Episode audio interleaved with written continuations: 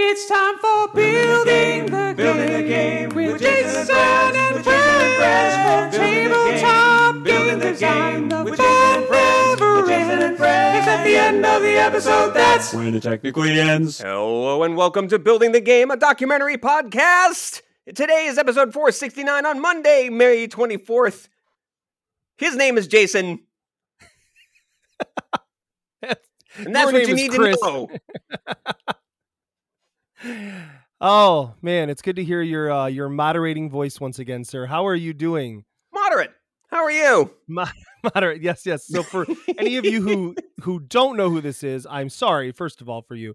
Uh, but uh, this uh, we've got with us uh, Chris Michaud, better known as Your Moderator Chris, formerly of Flip the Table, now just of the internets in general. Just the Charles so. Nelson Riley of Board Game Podcast. Yes. The yes. Uh, the third tier guest who uh, kind of fills a gap now and then. And that's uh, that's what we do. Nothing wrong with that. Nothing. Nothing wrong with that. It, it keeps him busy. So it's. Uh... It does. It does. So how uh, how things how things been? Things going okay? Things are going uh, pretty great. Uh, I am uh, pretty excited. Uh, the kids are doing well. Um, I think I've I've added one since we last talked on the podcast. Yeah.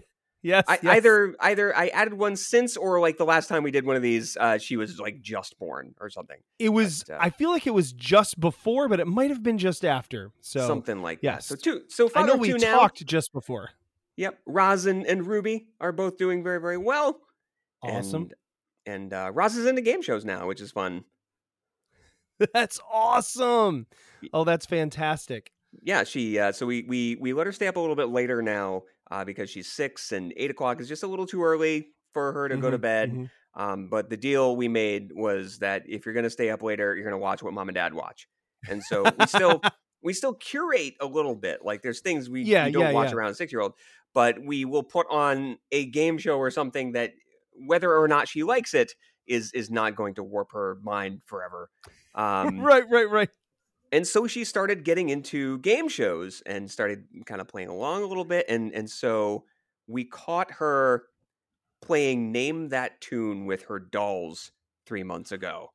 Oh, like, that's fantastic. She was she was mimicking and recreating the episode of Name That Tune uh, that she had watched the other night. But she, of course, didn't remember any of the song titles. So it was just like random word salad. Like, is the song called I Believe You Can Make It? Yeah, that's right. Yeah. That's fantastic. You are doing parenting right, sir. Doing yeah. it right. Yes, it's fun. It's fun.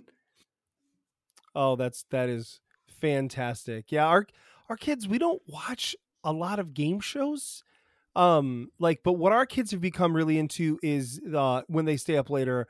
Um, are like the uh, the house buying shows or the home renovation shows, like yep. the H G T V fair. Property Brothers. Um, they love, yeah. We uh we got them to start watching a show called Buying Alaska with us, and they they've watched every episode of that show because we had them all on D V R, and they went back and watched every single one, and they love them. So yeah, yeah, yeah. Yeah, the uh, the Property Brothers was the one that Roz got into, and she mm-hmm. she. And she got so excited about it that she started asking if we could sledgehammer parts of the house and redo it.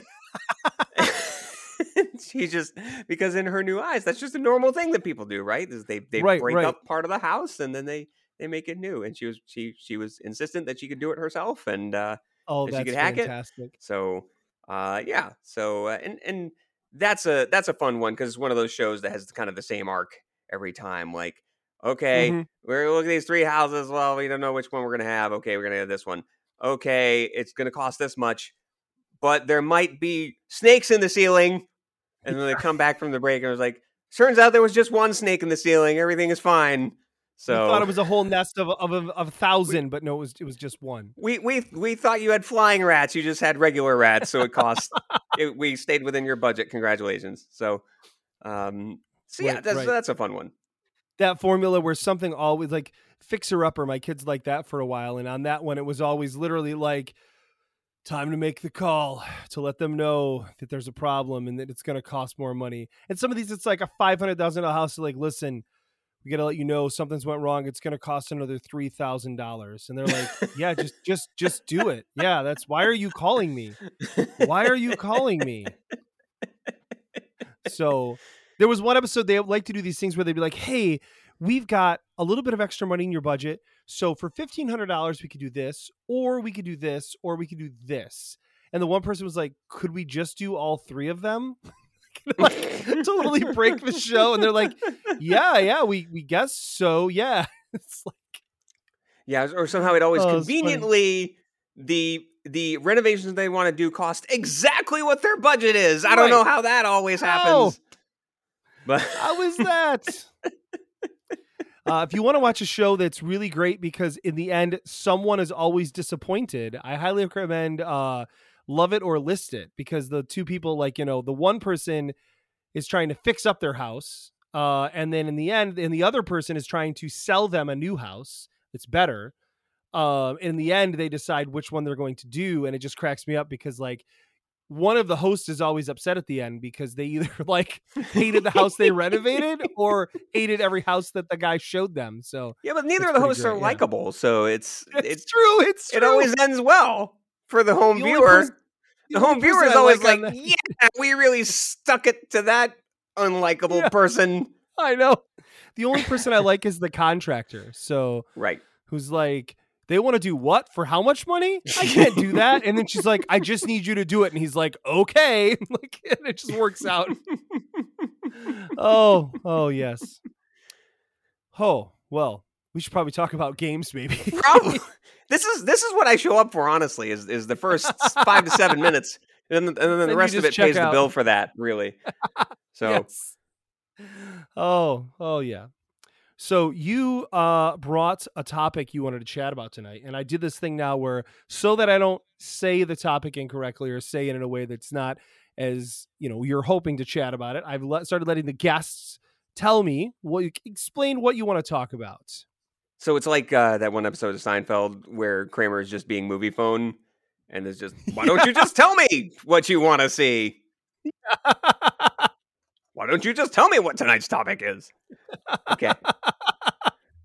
Let's do it. So this is inspired by the most recent Button Shy uh, eighteen-card challenge. Uh, yeah, so just yeah, for the sake yeah. of context of this uh, episode, I'm sure everybody who listens to this has heard of the Button Shy and their eighteen-card games and their occasional contests. But just to set the stage, um, the the most recent contest, which has a one hundred dollars prize and could potentially get your game published, which could make you some more money, uh, is to create an eighteen-card role-playing game. And the goal is to sort of merge the tabletop and role-playing experience, right? And, and make a game that appeals to both people who enjoy the fantasy and imagination of role-playing games, but also tabletop gamers who, who don't necessarily... Uh, want to get into deep, complex role-playing experiences, like a crossover game. And that got me thinking about how mm-hmm. often over the years, we don't see them incredibly often, but maybe once or twice a year, there's a game that comes out that attempts to be a crossover game. It is both a floor wax and a dessert topping. It's trying to be both a role-playing game and a tabletop game. It's it's marketed... You you would buy it where you buy tabletop games, but it plays like a role-playing game. So I thought it might be interesting from a design perspective to talk about what those are and, and what kind of challenges they pose to um, design and, and how someone might be able to be successful uh, designing one of those from the position of expertise of having never done that. So it's just pure speculation. Yeah, yeah, yeah. But uh, but that's what game design is. It's like we take our best guess at what we think could work and then we try it, right?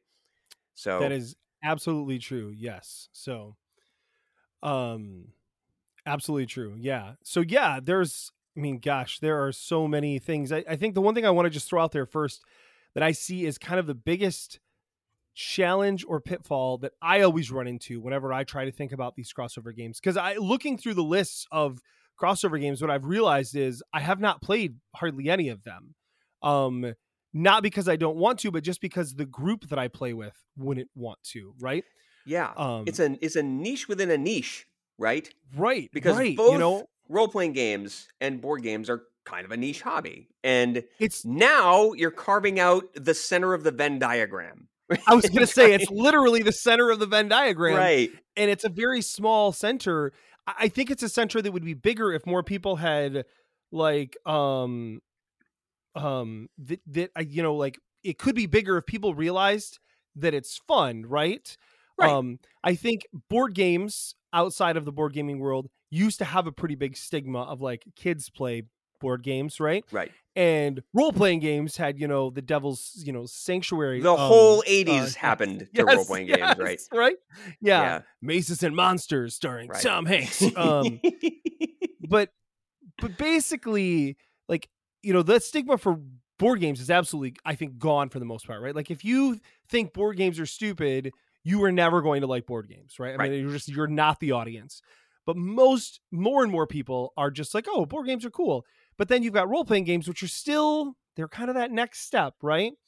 Um, and so, yeah, that the idea of that crossover game, I think the biggest thing I've run into when trying to play test that type of stuff that I've worked on really is the people going like, oh, oh, you want me to role play? Like, I have to do like a funny voice or something? Like, what does that mean? Like, oh, I don't, ugh, can we just play cards? Like, I don't want to, you know.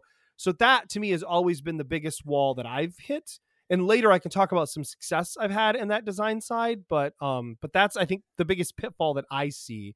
I don't know how you feel about that. Yeah, I, I can see that too, because a lot of people who gravitate toward uh, board games are people who may have tried role-playing games, and for whatever reason it wasn't for them. Which is not to say right. that there aren't a ton of people who like board games who also like role-playing games and like both equally mm-hmm. or or as much as each other. I, I personally was a role-playing guy for many, many, many years until probably about ten years ago. And I just kind of gradually shifted away from role-playing games and into board games. It's just a change in the phase of my life and, and what my needs were, right? But right. Um, but you have the challenge of, of the people who want a more mechanical, defined experience where the circle is drawn very neatly and you know what the rules are and what you can and can't do. And then you also have the flip side of that, where folks who are very used to role-playing games are very used to experiences where rules are secondary, right? So, right, right. you know, if you've ever played any role-playing game ever, one hundred percent of the time, uh, there are rules being bent at some point. Even in these sort of, yeah. the, the crunchiest, like, you, you, I run second edition Advanced Dungeons and Dragons. We're going to follow every encumbrance rule to the copper. We're going to do everything exactly by the book. At some point, somebody's going to say, eh, that die roll didn't make sense. Why don't you try that again? Like something like that. Right, um, right. Or the D M and, is, you know, shifting things behind the screen, right? Where, right. oh, I'm going to give that a plus one or a minus one because, you know, yeah. It's it's it's for the story, right? It's it's for right, right. It's more about the experience.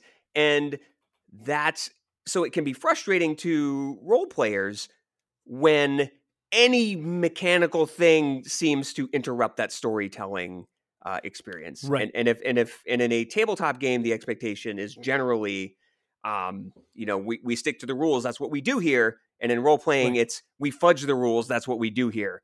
And so, right, right, right.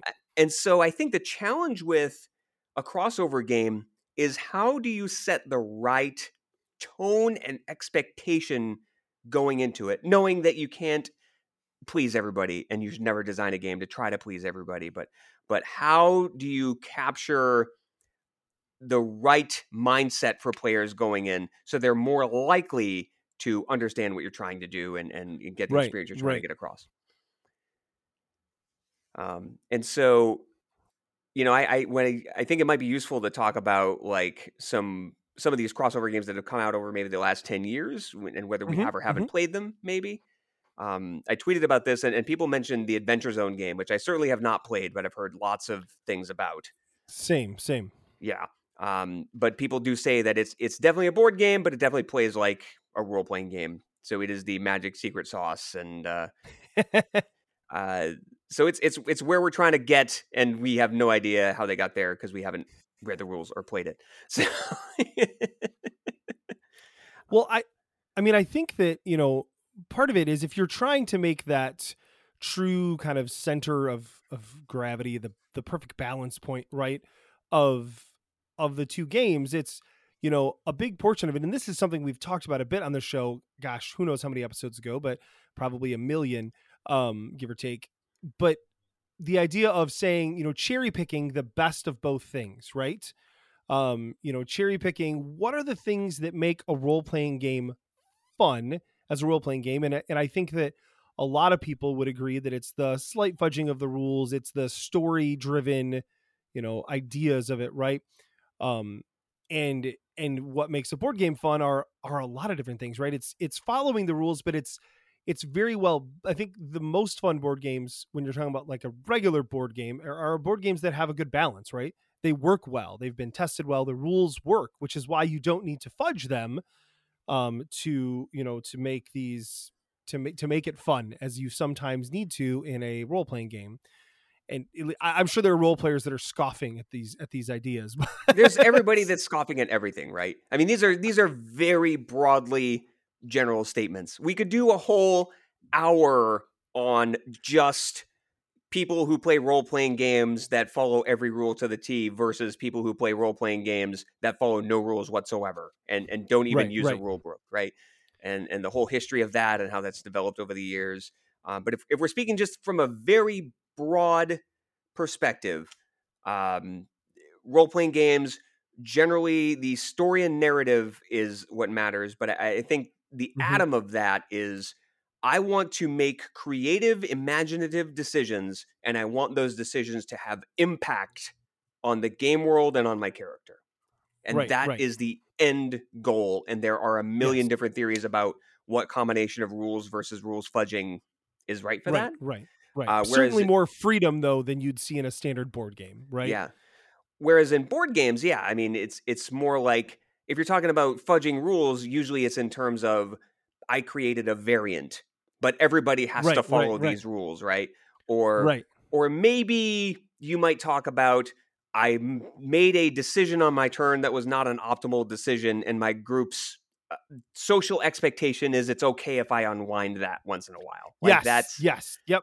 Like, you know, as, as opposed to just like yeah. making up a whole mechanism in the middle of the game to handle right. a situation that wasn't accounted for when the designer was building it. Right. Right. Yeah. yeah, that's a good, that's a really good point. I didn't even think about that. The fudging of the, oh my gosh, I didn't even see that. It's like, yeah, take it back. Just, just fix it. It's cool. Right. It's cool. Yeah. Right. Yeah.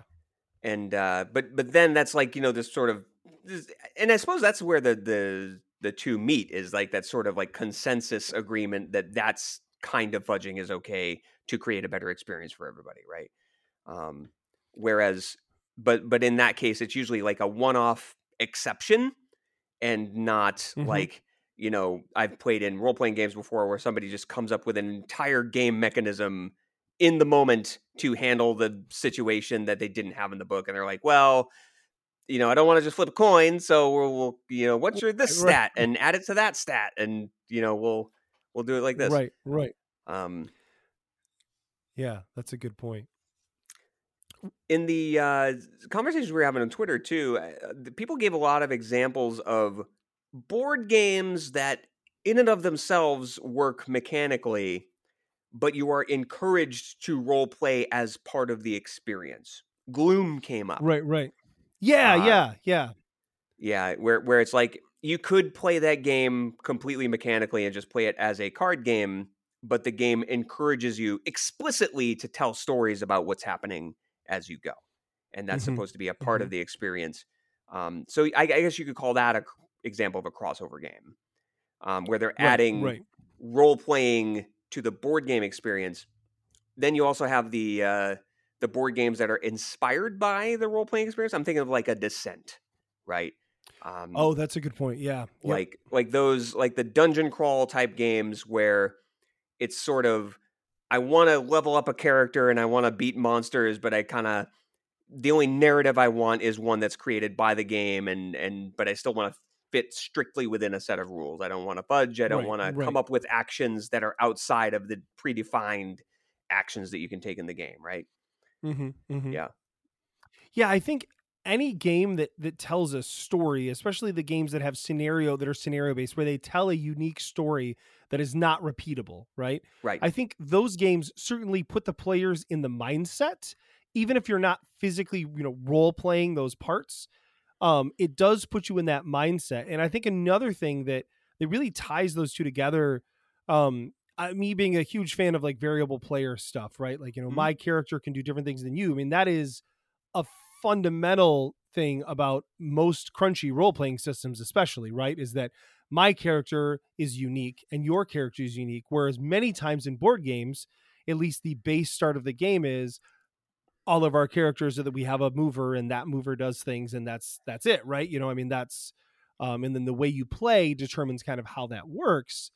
Um, but I do think that that's, that is a, a tight similarity that could be played on to help, you know, people kind of, you know, get their, their head around that if they're not used to the role-playing side of things.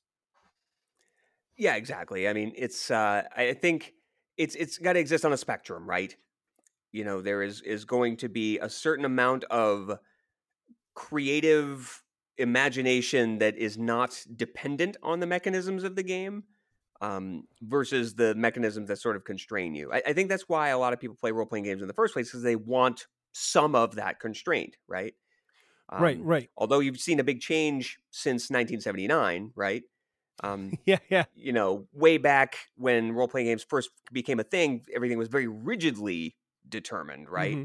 And now, even though I haven't played role-playing games terribly actively since like the nineties and aughts, um, in the last ten years, I have played a game called Worldwide Wrestling a lot, which mm-hmm, is mm-hmm. a uh, an amazing role-playing game based in professional wrestling, and it is in the Powered by the Apocalypse system, which I know little about other than the fact that it's in this game that I like a lot, and it's in a lot of other games, and the core mechanism of it is very similar, where you only right, ever right. roll two dice. The difficulty levels are set, um, and so of course, rolling two six-sided dice, that automatically gives it some familiarity, right? Like right, right. everybody's used to rolling a pair of dice, um, and just it's it's intended to be very, very narrative driven, but sort of in the player's control more than maybe the game master's control. Like uh, you get okay. a little bit more That's narrative. Yeah. Uh, so, to, so to give the example from Worldwide Wrestling, um, when you have narrative control, you're basically the game master at that point. You decide everything that happens up until you reach a critical point, which may pivot the story, and then you roll the dice, and it determines what's the result of that. And do okay. you do you keep control? Do you yield control to your opponent? Does the game master step in and adjust things? Kind of, so it gives a little of that secret sauce to the players, which is kind of neat. And and I kind of feel like the Button Shy Challenge is trying to capture a little bit of that, because it, it yes. they specifically ask in the rules of the challenge, uh, which have we even mentioned that at this point in the recording? Have we the challenge? Yeah, yeah. yeah I don't. Yeah, um, I don't okay. think we mentioned the rules. No, we didn't. Uh, we did not. We should do that. We should yeah. do that. Okay. So the uh, the eighteen card challenge, uh, so just to kind of run the, down the parameters a little bit, it's got to have eighteen cards, poker-sized, um, not cards that you tear up or modify by the players. You can add dice, either one set of three dice or one full set of polyhedral dice. Um, the rules have to fit onto three pages of a Google Doc, so you can't just shrink them way down to make a super complex game. Uh, and uh, you can add character sheets effectively if you want. Um, and the important things is no game master. They should be able to be playable by both casual and experienced role players. The gameplay should be card based. Lower player counts are good if possible. And there's a couple of other, uh, kind of little bullets there, but that's kind of like the big ones mm-hmm, that mm-hmm. this is trying one to of, do. One of them was no D and D light games though, which right. I did think was interesting. I'm saying like, do not make a D and D. Because everybody um, does that, right? Yeah. It's, it's the, kind of the most common thing is people say, like, what if right. D and D was right. slightly different? And that's, uh, which all yeah, D and D he... players frankly do. That's, it's D and D, right. but I changed some things. Right. Yeah. Yeah, yeah, yeah. I, I, I do, there have been in the last several years and, you know, quite a last, quite a few years, more and more games that have really subverted, I think, normal expectations of what, what we grew up with role-playing games as, you know, where you're thinking about games that are um, not crunchy at all, right? They're very story-driven. Um, you know, you're not doing anything, you know, hardly crunch-wise. One of my favorites of those is Dread, mm-hmm. uh, which I don't know if you're familiar with Dread, but, you know, it the uses first thing the that came to tower. Mind when you started yeah. describing that was yeah. Dread. Yeah, you know, where, hey, what's the system? Hey, pull pull Jenga blocks, and the, the game master will tell you how many to take. Like, it's that simple. And if the tower falls over, you probably died. Great. And it's it is like it is the best system I've seen that ratchets up tension, right? Like organically. Like oh yeah, this tower's going to fall at some point. It's going to be bad. But what a great illustration of the core of what role-playing games are trying to do. Mm-hmm. It is, we are playing a game of pretend in which there is an element of uncertainty. And I'm right, going to make right. the best decisions that I can, but I never know, in those dramatic moments at least, how it's going to go. And and so right, I'm going to be right. surprised when I find out. Um, and so that eliminates the arguments of, I did this, no, you didn't, even though, I mean, sometimes that happens anyway, but, um, right, right, right. Yeah. So, so what a great distillation of that idea is that you don't know when the Jenga tower is going to fall. Right. But you know, it will not be a good thing when it does. Right. And you hope that it's not when you didn't want it to happen. Right. Right. Oh, so, um, yeah, thinking about this contest too, I think, you know, really the idea that y- you don't have to have a game master, right? Or you don't have to have, you know, it's it's mostly player driven without a game master. Like I, those I think, at least to me, are some of the hardest role playing games to come up with. Yeah, especially if it's going to be, um, especially if it's going to be like more. is um not a game a board game style one, right? Like this, because it can be a crossover, um I think it makes it a little easier because you've got the rules to follow and then people, you know, work through that. Um but otherwise I feel like when there's no game master, it's like you just kind of, at least for me, I'm always like, I'll just default back to storytelling because that's kind of the easiest way to do it, right? Yeah, and- because storytelling, there's no rules anyways. Right, exactly. The, the closest I've very played very few of these game master lists ones, just because, I mean, that's the format I grew up with, right? Um, I played one called Scarlet Wake. This was late nineties, early two thousands. It was like this print and play that I found on a forum somewhere, and uh, and it, then it kind of turned into Vapor. You, it might still be out there, but it, it basically fashioned itself as Kill Bill, the role-playing game. Oh, but interesting. The, but the concept of that is that everybody was their own character, and they had this sort of list of five targets they wanted to get revenge on, and they took turns being the game master, and everybody else was the characters in their world. So it kind of, their approach to it was to turn it on its head. So it's it's not that it was game master less, it's that everybody kind of took turns doing it. Okay, um, interesting. Yeah, yeah, yeah.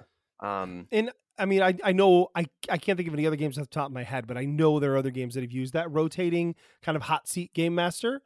Um. So. One game I'd like to talk about real quick. So this is actually a game that I designed with uh, with Banana Chan um, that that falls squarely into this crossover. Um, and the way we did it was we did it with a party game, um, because with a party game, people want to be silly anyways. People are, you know, making a fool of themselves. Uh, so let's make it let's let's make role playing be a part of it and encourage people to do that. And and the game we were working on is called Life of the Party. And the idea is that you are um, you are at a party. Um, you're, there's a bunch of humans at a party. Uh, however, uh, a ghost uh, travel agency has sold tickets to some ghosts to come in and possess you uh, and play a game, um, practice possessing you. And uh, because you bought the cheap package, there's always going to be one extra human. So those will be one extra meaty person sitting around who doesn't have a spirit. And uh, also because you bought the cheap package, you can only stay in for three minutes at a time. And so what'll happen in that time? So what happens is uh, the game uh, works where you've got um, six spirits that are there. Uh, it's always six spirits, um, or no, it's always a certain yeah, it's always a certain set amount of spirits, and then um, each spirit will get some traits uh, randomly assigned to them that are super random, weird stuff like I died in the eighteen hundreds, or I'm a really big fan of you know uh, New Age music, whatever, something, right? Like new wave is what I was going to say actually. But, uh, so something like that. Right. And then, uh, so everybody gets secretly assigned one of these spirits, and then a topic card comes out, and then you use the topic and, uh, to have a discussion, and you have a three minute discussion where, uh, everyone is role-playing as a spirit, uh, based on the, the each spirit will have three traits. You only pick two of them and you role play with those traits. So you're asking each other questions, talking about the topic, but you're trying to get out of people which spirit they are, right? And of course, one person, still a human, Uh, ghosts have to tell the truth, but humans can lie their pants off because that's what humans like to do. Uh, so when you're the human, you can pretend to be another ghost. Um, and uh, yeah, yeah. So so that we've had a lot of success with that. And and I really um, I really put that to the idea that um, that people are getting to say, okay, we're just having a conversation, right? Like I'm having a conversation. It's relatable, but right? I know, yeah, but I know these two things about me, right? So it's really low pressure. You don't have to act like a character, um, which I know can be a tough thing for some people. Um, you just have a conversation, um, and no one really knows if you're doing it wrong because people are going to guess who you are. But if you screwed up and nobody guessed who you were, you get a penalty on your points, but like it's it's quick, right? It's quick, and you move to the next round. Nobody's like, oh, Chris really blew that one. Wow, you know? Nor is there um, going to be any critique about like, why didn't you take these skills? How do I, right. you know, you combine my this. different things that I can get to get the most, you know, bonus points on this die roll? Like it, it kind of takes the mathiness out of it. And and I yeah. think I think you raise an excellent point about how there's a lot of party games out there that are stealth role-playing games, really. Mm-hmm, um, mm-hmm. You know, that's a great example. Um, and, uh, you know, you think of pitching games like, but wait, there's more, Snake Oil, uh, yep, Fun yep. Employed, uh, you know, um, I would even dare say, Flip the Table, Darling, Heartthrob, and its successor, yeah. Dream Crush, are in some ways a, a role-playing game, because you you sort of tend to inhabit a character when you play those games, right? Mm-hmm, um, mm-hmm. So, so that's a that's a great point, and and I think that's a good way to to frame it. Is that, you know, something like this eighteen card challenge? Maybe it encourages role playing, but it's not necessarily you're part of an adventuring party of some sort, and you have to defeat right. the the big boss or whatever. I think one of my favorite games I've ever played as an unintentional role-playing game. I haven't played a lot of those, though. Rob, a lot of times, if we were playing a pirate game, Rob's like, I'm going to do a pirate voice. And I'm like, shut up. But um, he doesn't. He just keeps talking. Uh, but anyways, uh, is the Mansky Caper by Calliope Games, designed by my friend Ken Franklin. Um, so when he runs that game for you, he runs it as, as Mister Mansky, the mob boss, whose house you're breaking into. And you feel like you're role-playing the game as the character you are, because he is role-playing as a game master in a game masterless game, right? Like right. he's doing all the little stuff for you, getting, keeping the game flowing, keeping it interesting. And like, it makes you like, it's infectious, right? It makes you want to role-play, um, and it makes it comfortable. And I, I just love that about, I love that about that game. Uh, to the point where it's a super fun game to play, but it's so much more fun when he's running it, because he just makes the experience so intriguing and fun. Um, so yeah, yeah, I think that, you know, I think that's a, a thing that's often overlooked, right? Because you don't have a lot of that, right? You know, when somebody's uh, teaching you a game or demoing a game for you, they're not that into it. And he is, and I love that about that. So yeah, that, that really jumps out at me. Absolutely. Yeah. It's, uh, it's an interesting thing to think about is, you know, how do you, how do you blend the two? And, and you certainly see a lot of games where people just enjoy the narrative of the game so much they can't mm-hmm. help but inhabit a character. Right. Right. And to, to a point where some players complain if another player is doing what their character would do rather than what the player should be doing to win. Right? This isn't a Tarantino movie. It's a board game. Come on. Right. He's like, well, I would do this if I wanted to win, but I feel like my character would do this instead. So I, it's like the, the person playing the helicopter pilot in Forbidden Island is like, you know, I feel like I just kind of leave without you guys. I got to be right. honest. Like, I this don't is... think I'd come back for you. I am. I don't have that much willpower. I'm not save my own butt yeah, here. Yeah. We got two out of four of the treasures. I got something for that. Right. Yeah, be fine. I'm out. or or it could be like the infamous time when I played the um, Star Trek video uh, V C R role playing game, uh, and I uh, ran away. I took an escape pod and got away while everyone else died. Yeah, uh, it was the right decision. You won, forward. didn't you? Yeah, I did. So you played your a... character. Yeah, yeah, and you won. Yeah. So that's and, uh, and Flip Flory has never forgotten forgotten it and still mentions it any time that I talk to him. I swear. So it's like, hey, traitor Jason. That's uh... I'm the only person in that game that survived, and I got a tribble for it. So yeah, yeah like, there you go. Yeah, yeah. and and now you have several. And that's how that works. Uh, we, that's why we moved to our new house, because the old house was was full. So, yeah, we just, we just moved. We just told the new buyers, don't open that door, or you'll regret that. The third act really of Property Brothers. Hold on, let's open up this wall. Uh oh, no, we tribbles. got a triple problem here. This is gonna cost an extra six hundred dollars to fix. Do you want to fix it, or do you want to just let it go? We could we could avoid moving the fireplace three inches, and that might save you the money you need for this. I mean, it, it oh my gosh. You wouldn't have a symmetrical dining room, but you'd be rid of the tribbles. So, which I've I've heard I've heard they're trouble. So,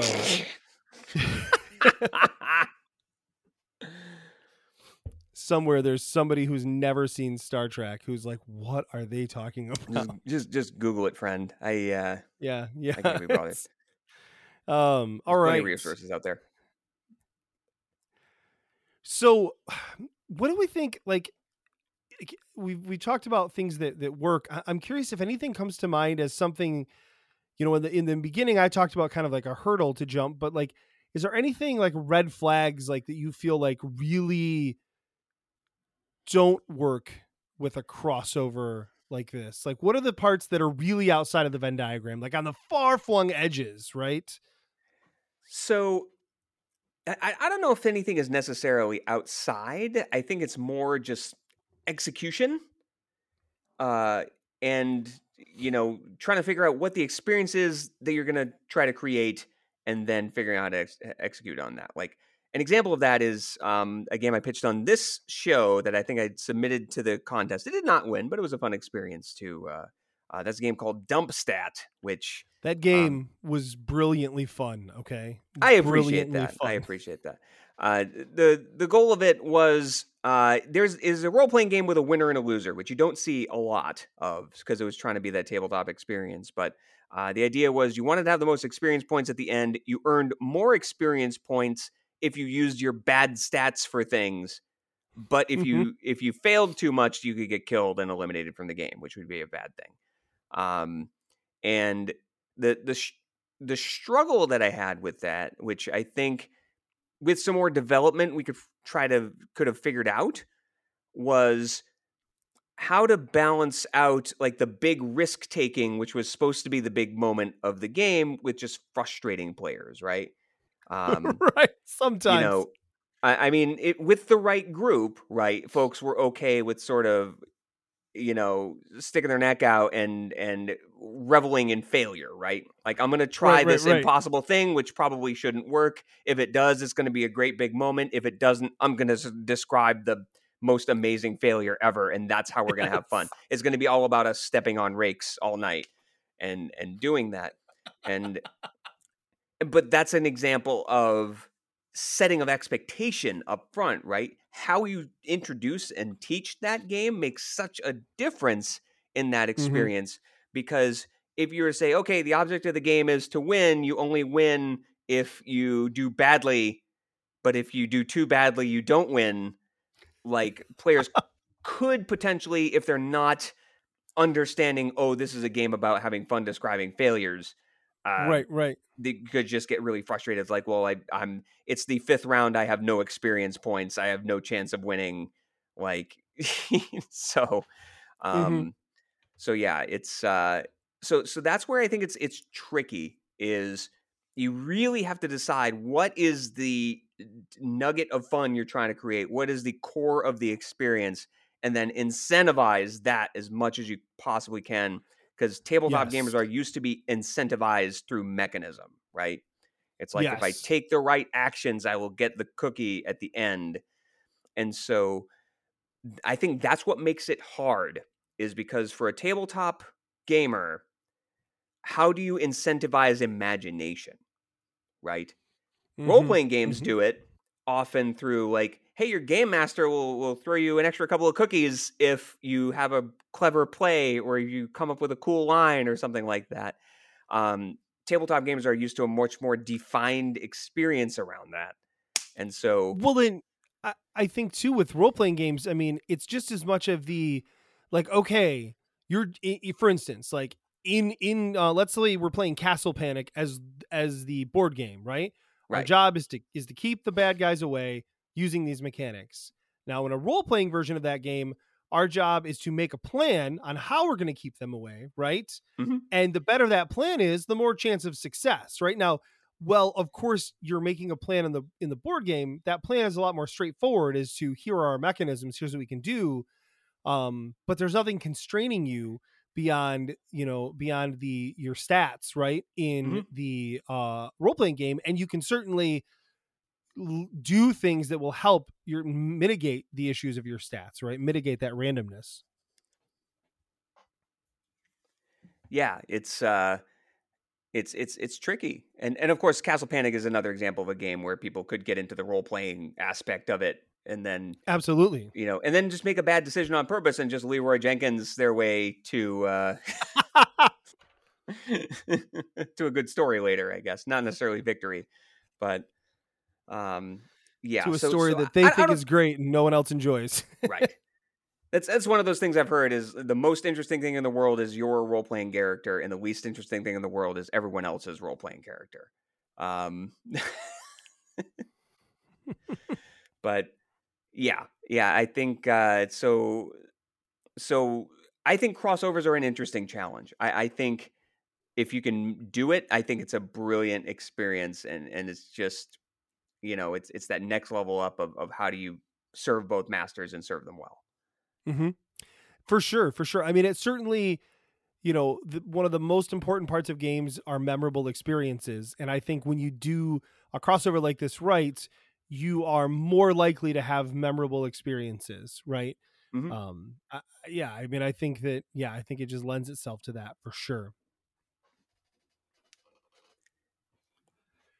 So, you said you were going to pitch a game. You promised me you were going to pitch a game. You didn't tell yeah. me if it was about this sort of thing or not. You just I'm gonna said, I'm gonna try to pitch something that could fit within the parameters of, of this challenge. I'm gonna give it a shot. All right. Um, and if you've listened to Flip the Table and you've heard us play a game called Justin's and Bieber's, you're gonna recognize some familiar elements of that. Uh, this is this is sort of a way to adapt that experience to the eighteen card challenge. And maybe it's successful, maybe it isn't, but it'll be interesting discussion either way, I think. Um, so I'll, Fantastic. I'll, I'll kind of take it from the top. Uh, so eighteen cards, um, to describe the components first. Well, first of all, the object of the game is at the end of the game, you have a single twenty sided die. Somebody in your party of adventurers needs to roll a twenty on that die to beat the big boss at the end. So you're going to play several rounds of the game, and at the end, you're going to roll a twenty sided die, you get a twenty, you win. And if nothing else happens, you got a one in twenty shot of, of winning the game.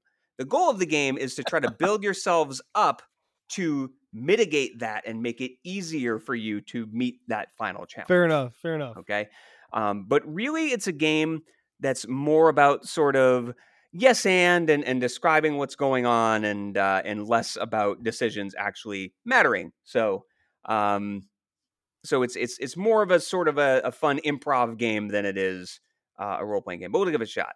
So um, here's how this works. Um, the components of the game is each player gets three cards which represent one of three choices you could make. And, and this could take a few different mm-hmm. forms. For example, it could literally just have a one, a two, and a three on it, like maybe three different doors that you could go through. Uh, maybe they're double-sided in that if you turn them, you know, one hundred eighty degrees, it has like a stat on it, like brains, muscle, um, you know, running away or something like that. Um, some sort of decision that you could make. My stat and running away is so good. So, so maybe, maybe the choices are confront, outwit, and avoid. Or something mm-hmm. like that. Um, Much more tactical, yes. But um, there are enough of those cards, if my math is right, um, for four players. So each person gets a hand of, of three of those cards. I suppose you could buy a second set if you wanted to add more players to it. I certainly wouldn't buy a third. That it would probably wouldn't go well. um, so um, here's how this works. Three of the cards represent the possible outcomes of these choices. All right. Everybody starts as a level one character. And I'm going to describe this in fantasy terms because I think it's just the most relatable for the sake of this ten minute discussion. You could certainly frame this as cyberpunk or old west or, you know, vampires in the modern city streets, whatever role playing you want to do. But we'll uh, frame it as just sort of the basic role playing. Uh, so three possible outcomes to each choice that you're going to make. One is you gain experience. You gain a level. So if you make that choice, congratulations, you level up. The second choice that you could possibly make is to gain a treasure or an item. Um, if you gain an item, it gives you a plus one when you go to fight the big villain at the end. Okay? Mm-hmm. So a level gives you an extra die roll. An item gives you a plus one. So by the end of the game, you will likely have maybe three or four levels and a plus two or three, depending on how the choices go. Right? Mm-hmm, um, mm-hmm. The third possible choice is a point of damage. And each character starts with three health. If you lose three health, you die. You're not out of the game, but you have to start over from the beginning with a new character and come up with a oh, new okay, concept yeah. in like ten seconds to uh, continue the game. And then that character randomly shows up out of nowhere and, and joins the party. So that makes sense. Starting with the first player, um, they describe the first scenario that you run into. So they just make something up off the top of their head as like, this is the thing that you are confronting. Uh, do you do A, B, or C? So it could be one of three choices, like which of these three bottles do you drink from? Or if we're going with the trope of, you know, confront, avoid, outwits, like do you confront the thing? Do you avoid it? Do you outwit it? Like that kind of thing. Mm-hmm, mm-hmm. Each person Uh, secretly chooses which of the three choices that they would like to make, while the player who described the scenario tucks each of these outcomes under the same card face down on the table. So hidden under each one of these choices is the outcome that's going to happen. Uh, now that they can choose intentionally which of these are going to be, or they can just shuffle it and do it at random and be as surprised as everyone else. Um, so... In the former, you know, maybe that person gets to play along too and make their own choice. In the latter, maybe they're trying to challenge the players to think the situation through and make the most optimal decision. Um, you could go either way with it. Um, but uh, one at a time, people reveal the choice that they made and describe what it is that they're trying to do. And then the person who seeded the three different outcomes under these three different choices reveals what that choice was, and then describes to the person uh, what happened to them. So let's say um, I presented you with three doors that you could possibly go through, and uh, you pick the one in which you take damage. I describe, oh, you walk into a monster mouth, the monster bites you, you manage to escape, but you take a point right. of damage on the way out. And the next person might have selected the outcome that gets you treasure and says uh, you pick the lock, the door falls off, you notice it's a monster's mouth, but you steal the hinges and you can sell them later. Like that's you. So it's, that's the kind yeah, of tone yeah, yeah. we're going for here. Right. Um, yes. So, so after an outcome is revealed, everybody else who may have chosen that outcome also flips their card up. And maybe you do a brief description of what happens to them too, just to resolve that. And you go through until everybody's choices have been revealed. And then they mark on their sheet whether they took a point of damage, whether they gained an item, whether they gained a level. Right, right. You you go around in a four-player game, for example, until everybody has been the leader of the scenario twice. So mm-hmm. everybody gets eight opportunities to gain levels, gain bonuses, or possibly take damage and get themselves killed and have to start over. Right, right. Um, at the end, uh, the player with the most levels um, gets to take the first shot at trying to beat the monster.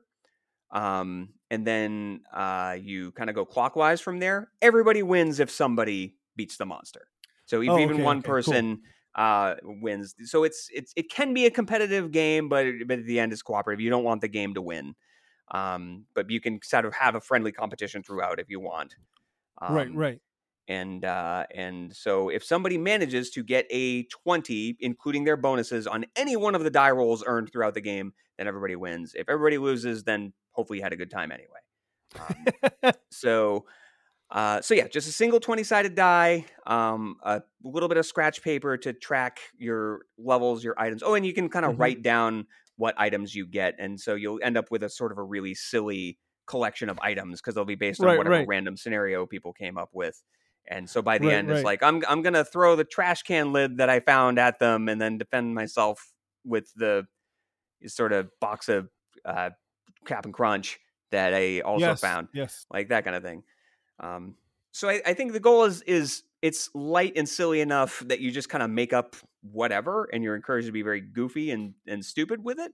Cause at the end of the mm-hmm. day, particularly if you're just shuffling the choices up, it's not that the choices matter. It's, it's the figuring out the outcome. That's the fun part of it. So, right, right. Yeah. Well, that sounds, that sounds like a really good time. And I, I feel like that fits the bill pretty well for what they're going for. Yeah, and, and it's the kind of thing, like, even if it wasn't a contest winner, with a little bit of decent art and graphic design, you, you could just kind of throw it up there, like on a P N P Arcade mm-hmm. or something similar, or an itch, and Absolutely, uh, just, yeah. just have it out there for folks to uh, sort of have a little bit of improvisational fun with it. Um, Absolutely. Because it, it's it's a role-playing game, but it's really an improv game, right? Yes, yes. Yeah. It's an improv game with some rules, so yeah. it's a crossover improv game. To a board game, which was the point. Score! Yes! Yeah, and you know, talking about the Game Master List thing, maybe the right thing to do is to not even have the person who created the scenario um, know what's going to happen. Right, right, right. You know, so, you know, none of the choices actually have any any merit, except for you have a one in three chance of getting what you want. Or, mm-hmm. or more, a two out of three chance of something that will help you, and then a one in three chance that it won't go well. Right, um, right. It's the Monty Hall problem without the problem. Because you don't have to just well, name that do game. You wanna, for you. Do you want to change the decision that you made? Yeah. I do that when I'm running Price is Right for people sometimes, and they hate it. They hate it. And the rule is you shouldn't change the decision, right? Right. Is you're that... not supposed to change yeah. the decision unless. I'm asking you if you're sure you want to do something, and then you're not, because I'm trying to help you. That's that's the Are deal. Are you sure you want to do that? Why don't you take a look at that? Are there any changes that you want to make? Like, it's usually how that goes. Oh my gosh! So that sounds yeah, that sounds like a fun fun game. You should put it up somewhere, or enter, at least enter the contest, and then you know do something with it either way. Yeah, what's the worst so. that could happen? People could. Play it and not enjoy it, and then that could not negatively affect your life in any way. It's uh, so it's like a ninety-eight percent of playtesting, really. Yeah, That's... yeah, right. It's what you do. Uh, well, thanks a lot for hanging out with me again. This was a fun, uh, fun evening, as it always is when you're involved.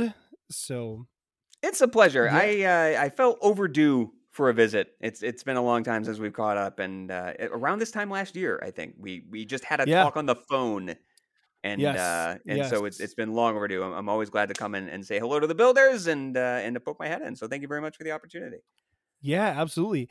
Um, do you want to? Is there anything you want to plug? Do you want to talk about your uh, your game show life, or sure, you want to keep that sure. incognito? Well, so So let's run it down. Uh, so Flip the Table is still a thing. It ended in two thousand seventeen, but occasionally there's bonus content that comes up. Uh, table flip shoe dot com if you want to check that out. Um, you can buy Roll Estate at P N P Arcade for three bucks. It's a dice game. It's a print play game. You'll enjoy it. Um, lately, though, super fun. Um, I have been doing sort of these private uh, events uh, where I will take the vintage nineteen eighty-six Price is Right board game, and I will run it for you and your friends and family. Um, and I've been having a blast uh, doing this. Uh, I've been running it since probably around last August or September. I've had a lot of opportunities to do things like birthday parties and anniversaries and just helping people get together for game night. Um, it is full of multimedia bells and whistles to try to make it a more immersive experience for you. Um, and since none of the prizes are real, um, I have researched eBay and found a whole bunch of weird fake prizes based on real eBay listings. So the the prices themselves that you're guessing are real. They are not necessarily grounded in reality.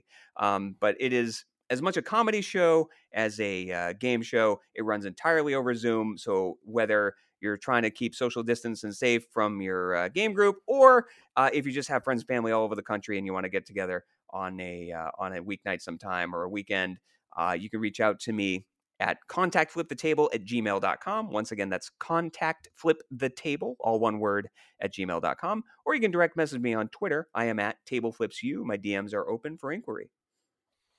And it's, uh, I haven't haven't played the full game yet, but I was one of your early testers. Um, yes. And even at that point, it was brilliant. So I can only imagine, having played it with several groups, that you have uh, perfected it. So I, I, I, it's on my list of reaching out to you at some point uh, to get a group together and do it, because, yeah, because by now I don't remember what any of like the content and prices were. I just remember that I had a really good time and laughed a lot. That's so good. Well, I mean, yeah, it's been a long time since uh, you played. So first of all, thank you for helping yes. me to kind of pull it together, um, and uh, and being one of my first play testers, and uh, and yeah, it's uh, it's probably been long enough. I, I will tell people it's like an escape room. Once you've done it, you've seen all the answers, you know it, uh, and so a, it's uh, I do not create a fresh game for every group just because it took right, me right. so long to build the first one. That uh, and if I'm you kinda, play it, you'll know why. Right. And so I'm just kind of running this one into the ground, and uh, and so far it's yeah. still afloat. We're, I'm still getting uh, pretty steady bookings, so it's it's been fun. Oh, that's fantastic! Yeah. Well, listeners, if you want to get in touch with us, first of all, I encourage you to get in touch with Chris, because the game is super fun. Check it out. Um, you can get in touch with us at building the game podcast dot com. You can find our Discord channel there on the Discord tab. Uh, you can also, of course, reach out to us uh, via email. Uh, at building the game podcast at gmail dot com. Call us at seven seven zero tell B T G. You can find us at the best place, usually, is on the Twitter at podcast B T G, at J A Slingerland. Um, and yes, find us in all the lovely podcasting places. I haven't said that in a long time. So give us five stars. Give us five stars. Five we stars. We only accept five star reviews. Only. It's the only ones we want. So, um, yeah, yeah. All right. Well, hey, until next time. Good night. What's up? What's up? What's up? Building the game with Jason and friends. With Jason and friends. Building the game. Building the game with Jason and friends. With Jason and friends. Dial seven seven zero tell B T G. Please don't use the email.